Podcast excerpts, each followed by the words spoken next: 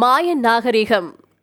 மழைக்காடுகளுக்கு கீழே புதைந்திருக்கும் இரண்டாயிரம் ஆண்டுகள் பழமையான நகரம்.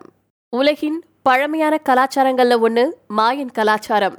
இதன் தடங்களை இரண்டாயிரம் ஆண்டுகளுக்கு பிறகு கண்டறிந்த ஆய்வாளர்கள் மகிழ்ச்சியில் ஆழ்ந்திருக்காங்க. மத்திய அமெரிக்க நாடான குவாத்தமாலாவின் மழைக்காடுகளை ஆராய்ந்த போது இதை கண்டுபிடிச்சிருக்காங்க. குவாத்தமாலா மக்கள் தொகையில ஐம்பது சதவீதம் பேர் மாயன் தொல்குடியை சேர்ந்தவங்க அப்படிங்கிறது குறிப்பிடத்தக்கது. இவங்க இருபது உட்பிரிவுகளை கொண்டிருக்காங்க. வேற எந்த ஒரு பழங்குடி மக்களும் இவ்வளவு பெரிய தொகையில வாழல அப்படிங்கறதா இங்க குறிப்பிடத்தக்கது. பண்டைய மாய நாகரிகம் அப்படிங்கிறது மெக்சிகோவின் பெரும்பகுதி குவாத்தமாலா மற்றும் பெலிஸ் நாடுகள் முழுவதும் பரவியிருக்கு. குவாத்தமாலாவின் மெக்சிகோவை ஒட்டி இருக்கக்கூடிய பகுதிகளில் கிட்டத்தட்ட ஆயிரத்தி அறுநூத்தி எண்பது சதுர கிலோமீட்டர் பரப்பளவுல புதுசா கண்டுபிடிக்கப்பட்டிருக்கக்கூடிய மாய நகரம் அமைஞ்சிருக்கு.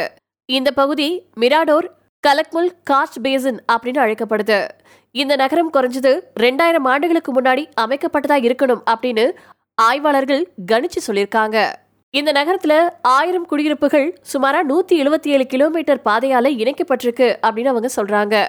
மேலும் இங்க சில கட்டடங்கள் மற்றும் பிரமிடுகளின் எச்சங்களை கண்டுபிடிச்சிருக்காங்க.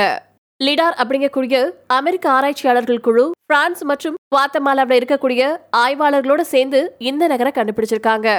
இவங்க லேசர்களை பயன்படுத்தி மழைக்காடுகளுக்கு கீழே இருக்கிறவங்கள கண்டுபிடிச்சிருக்காங்க. இந்த நகரத்தில் இருக்கக்கூடிய பெரிய பாதைகளையும் பிரமிடுகளையும் வச்சு வேலை அரசியல் மற்றும் பொழுதுபோக்கு மையமா இந்த நகரம் இருந்திருக்கும் அப்படின்னு சொல்லப்பட்டிருக்கு.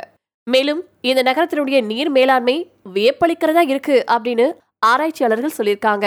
இவங்க தண்ணீரை எடுத்து செல்ல கால்வாய்களை கட்டியிருக்காங்க. அதை கோடை காலத்துல பயன்படுத்த நீர் தேக்கங்களை உருவாக்கி வச்சிருக்காங்க. உலகத்திலேயே அதிகமா ஆராயப்பட்ட பண்டைய நாகரிகங்கள்ல ஒண்ணுதான் மாய நாகரிகம்? அதிசயம் நிறைந்த இவங்களுடைய கலாச்சாரத்துல அவிழ்க்கப்படாத பல முடிச்சுகளும் இருந்துட்டு தான் இருக்கு. அதுக்கு விடை தேடுவதன் தொடக்கமா இந்த ஆய்வுகள் இருக்கும் அப்படின்னு ஆய்வாளர்கள் நம்புறாங்க.